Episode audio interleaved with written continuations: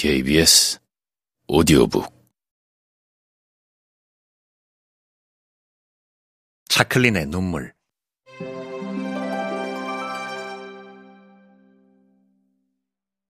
피아노 연주자로서 그리고 지휘자로서의 뛰어난 명성에도 불구하고 첼로를 사랑하는 모든 이의 공적이 하나 있다. 그의 이름은 다니엘 바렌보임. 태생도, 성장 과정도, 성장 이후의 삶도 비범하지 않은 인물이다. 아르헨티나의 부에노스 아이레스에서 피아니스트 부모 사이에서 태어났다. 아버지는 러시아 국적의 유대인, 러시아를 떠나 아르헨티나를 거쳐 다시 이스라엘에 이르기까지 세계를 떠돌며 지냈다. 바렌보임은 170cm가 채 되지 않는 자그마한 체구이지만 또랑또랑한 눈망울에 사랑스러운 연주자이다. 그러나 역시 외모보다는 뛰어난 연주 실력으로 인정을 받는다. 15세의 미국 무대에서 피아니스트로 데뷔하여 극찬을 받았으며 20세에 지휘를 시작하여 역시 비범함을 인정받는다. 그러나 아직 어린 나이의 유대인 연주자이자 지휘자의 미래가 탄탄한 것만은 아니었다. 짜유. 중국인들은 응원할 때 짜유라고 외친다. 직역하면 기름을 더하라는 뜻이지만 응원에서는 힘내라 하는 뜻이다. 바렌보임의 삶의 여정에서 짜유할 수 있는 계기가 생기는데 바로 첼리스트 자클린 뒤프레와의 만남이다. 24살 바렌보임과 갓 20살의 뒤프레는 만나자마자 사랑에 빠져 결혼에 이르게 된다. 늘 밝고 쾌활한 성격의 뒤프레는 무대에만 서면 폭발적인 에너지를 발휘하며 큰 인기를 얻고 있었다. 아직 미완이었던 바렌보임은 뒤프레의 명성에는 미치지 못했다. 세상 사람들은 이 둘의 결혼을 진심으로 축하했다. 뒤프레를 아끼는 이들은 안타까워하기도 했지만 바렌보임의 반주에 뒤프레의 연주가 더욱 빛을 발하리라 믿었다. 실제로도 그랬다. 둘은 진정으로 사랑하며 여러 무대에 같이 서서 멋진 연주를 들려준다. 세상 모든 이들이 부러워하는 아름다운 음악가 부부였다. 적어도 그때까지는. 뒤프레는 20대 중반부터 다발성 경화증이라는 불치병을 앓기 시작한다. 손과 발부터 시작해 근육이 서서히 굳어가는 병이다. 마지막에는 심장의 근육마저도 굳어져 심장이 피를 공급하지 못해 세상을 뜨는 병이다. 발병 후 뒤풀의 연주를 들어보면 안타깝기 그지없다. 손발을 쓸 수 없는 병 때문에 인류는 최고의 첼리스트를 잃게 된다. 그런데 동정과 분노를 몇 배로 증폭시키는 일들이 이후에 벌어지기 시작한다. 죽일 놈, 바램보임이 바람을 피우기 시작한 것이다. 80년대 초반부터 바렌보임은 러시아 출신의 피아니스트와 내연 관계를 맺게 된다. 두 아들까지 낳고 공공연하게 살다가 뒤프레가 사망한 그 이듬해에 정식으로 재혼을 한다. 정말 나쁜 남자다. 모두가 사랑하는 뒤풀의 남편이기 때문에 더 미워진다. 병든 아내를 두고 일했다는 것 때문에 분노하게 된다. 그 분노의 크기만큼 뒤풀레가 불쌍해진다. 바렌보임이 나쁜 남자인 것은 틀림없다. 바렌보임 스스로도 그리 떳떳하게 살지 못했다. 그저 뒤풀의 남편이었다는 사실이 잊히기를 바라며 살았지만 그게 그리 쉬운 일이 아니다. 조강지철한 말이 굳건한 힘을 발휘하고 있는 한국에서는 더더욱 그렇다. 한국에서의 바램보임은 피아니스트나 지휘자가 아닌 뒤풀의 나쁜 남자이다. 그런데 최근에 극적인 반전이 일어났다. 뒤풀의 유품을 정리하던 중 꼭꼭 싸매두었던 편지가 발견되었다. 붙이지 않은 편지이니 세상에 알려질 수 없었다. 물론 바램 부임도 받아보지 못한 편지다. 무슨 내용일까? 읽으면 읽을수록 가슴이 미어진다. 긴 편지를 다 옮길 수 없으니 짤막한 몇 구절만 번역해 실어본다. 다니엘, 사랑에 빠지세요. 내가 아니어도 좋아요. 사랑은 당신 음악의 셈입니다. 연주 여행에 나를 데리고 갈 생각 말아요. 나는 그랜드 피아노보다 무거워요. 차라리 피아노를 업고 가요. 미국 카네기 홀에서의 연주 녹음 들었어요. 사랑에 빠졌죠? 내 말이 맞죠? 우리 눈빛이 마주쳤던 날, 그 연주네요. 의사가 오래지 않아 숨이 멎을 거래요. 하지만 당신의 호흡은 거칠어야 해요. 나의 아이는 아니지만 당신의 두 아들을 위해서라도 나는 곧 가요.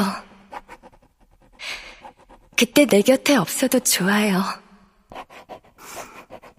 묘지에 꽃을 꽂지도 마세요. 나는 당신을 보냈고, 나도 곧 가요. 모두가 행복한 곳으로. 차마 더 못 옮기겠다. 읽으면 읽을수록 가슴이 미어진다. 그런데 문득 뒤끝이 서늘해진다. 바램 보임은 이 편지를 읽었던 것일까? 편지를 보면 뒤풀에는 절대로 말로는 하지 않았을 듯하다. 그러나 바램 보임은 뒤풀의 눈빛을 읽었을지도 모른다. 어쩌면 말로는 하지 않아도 뒤풀의 마음이 워낙 간절해 바램 보임에게 전해졌을지도 모른다. 편지를 통해 뒤풀의 진심을 읽었을지라도 바램 보임이 용서가 되지는 않는다. 뒤풀의 말대로 사랑이 바램 보임 음악의 셈이었다면 그 셈이 마르기까지 뒤프레를 지켰어야 했을 것이다. 그랜드 피아노보다 뒤프레가 더 무겁다면 지고 연주 여행을 떠나기보다는 그 곁에 머물러야 했을 것이다. 뒤프레의 진심이 이런 걸 알았다면 끝까지 사랑을 지켜야 했을 것이다.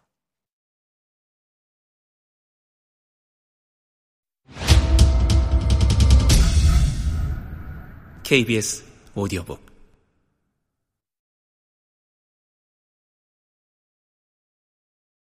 그런데 어쩌나 누군가 말려주길 바랐는데 너무 멀리 와버렸다. 맞다. 오늘은 바보들의 날인 4월 1일이다. 너무 진지하게 거짓말을 늘어놓은 것 같아 걱정이 된다. 바렌보임의 편을 들고 싶은 생각은 없다. 내가 첼로를 사랑하는 목수가 아니라면 이 둘의 이야기는 세상의 흔한 사랑 이야기로 치부하고 말았을 것이다. 아니면 그저 흔한 나쁜 남자 이야기로 여기고 말았을 것이다. 그러나 뒤풀에 대한 편파적 사랑 때문에 바램보임을 미워하지 않을 수 없다. 이런 엉터리 이야기를 지어낸 이유가 있긴 하다. 뒤풀에 관한 이야기에서 바램보임을 아예 지우고 싶다. 바램보임과 관계없이 뒤풀의 연주는 최고다. 굳이 바램보임에 대한 증오를 보태지 않더라도 뒤풀의 연주는 감동에 감동을 주기에 부족함이 없다. 뒤프레를 버림받은 연민의 덩어리로 만들지 않더라도 우리들은 결코 뒤프레를 버릴 일이 없기 때문이다. 자클린의 눈물이라는 제목에 잘 알려진 첼로 소품이 있다. 화려하되 비극적이고 격정적인 선율 때문에 많은 이들의 사랑을 받는 곡이다. 그런데 하필이면 이 곡의 제목에 자클린이 등장한다. 선율도 디프레의 삶과 잘 어울린다. 그래서 많은 이들이 이 곡이 디프레의 삶을 모티브로 해서 만들어진 것이라 믿는다. 디프레의 삶을 떠올리며 이 곡을 들어보면 그 확신이 더 굳어진다. 그러나 이 곡을 작곡한 오펜바흐는 1819년에 태어나 1880년에 세상을 떠났으니 19세기의 사람이다. 뒤프레는 1945년에 태어나 1987년에 세상을 떠났으니 오펜바흐가 뒤프레든 뒤프레의 삶이든 알 수 있는 방법은 없다. 그렇다면 오펜바흐는 자신이 세상을 떠난 뒤 세상에 태어날 천재 첼리스트와 그녀의 삶을 예견했던 것일까? 이 곡은 오펜바흐 생전에는 발표되지 않은 채 먼지만 쌓여가다가 훗날 독일의 첼리스트 토마스 베르너에 의해 발견되었다. 1941년생인 베르너는 같은 시대를 살던 뒤프레와 뒤프레의 삶을 떠올리며 이 곡에 자클린의 눈물이란 제목을 붙인 것이다. 오펜바흐는 비극적이고 격정적인 선율을 만들고 베르너는 그 곡에 뒤프레의 삶을 투영시키고 훗날의 사람들은 이 곡이 뒤프레를 위해 만들어진 곡이라는 이야기를 만들고 그것을 사실로 믿은 것이다. 뒤프레는 28세가 되던 1973년에 공식적인 연주 활동을 접고 42세가 되던 1987년에 세상을 떠났다. 세상을 떠난 지 30년이 넘었고 은퇴한 지는 50년이 다 돼가니 뒤프레는 점점 전설이 되어가고 있다. 뒤풀의 연주 중 최고로 여겨지는 엘가의 첼로 협주곡 연주가 이루어진 것이 1963년이니 그녀의 연주는 점점 더 까마득한 전설이 되어가고 있다. 천재적 재능의 요절, 그리고 가슴 아픈 사랑 이야기까지 얽혀 있으니 그녀와 관련된 모든 이야기는 눈덩이처럼 커져가는 전설이 될 수도 있다. 여기에 쓴 엉터리 이야기도 사람들 사이에 전해지면서 마치 사실처럼 받아들여질지도 모르겠다. 그리고 누군가 변형시켜 또 다른 얘기를 만들 수도 있다. 그러나 이 모든 이야기에서 바램 보임은 빠졌으면 좋겠다. 혹시라도 그의 이름이 언급되어야 한다면 그가 뒤프레와 같이 한 연주나 솔리스트 뒤프레를 앞세워서 멋지게 지휘한 이야기가 되었으면 좋겠다. 그래야 오롯이 뒤프레를 추앙할 수 있으니 말이다. 바램보임을 위한 변명으로 이야기를 시작했지만 어떤 변명을 늘어놓더라도 인간 바램보임이 용서를 받기는 쉽지 않아 보인다. 요즘 표현으로 한다면 쉴드 불가이다. 상황이 이렇다면 남은 방법은 모든 관련성을 끊어버리는 것. 그래야 뒤풀레가 더 돋보인다. 그래야 바램보임의 연주나 지휘가 비로소 들리고 보인다.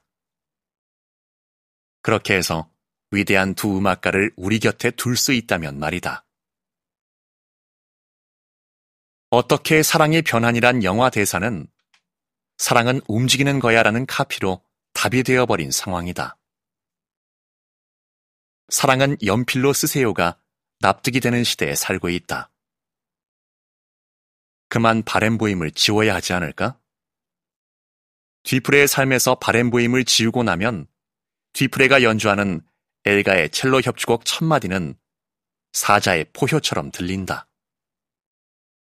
뒤프레의 연주에서 바렌보임의 그림자를 지으면 그녀가 연주하는 드보로자크의 첼로 협주곡 시작 부분은 듣는 이의 숨을 먹게 할 만큼 힘있게 터져 나온다. 이렇게 오롯이 뒤프레와 뒤프레의 연주만 사랑하고 싶다.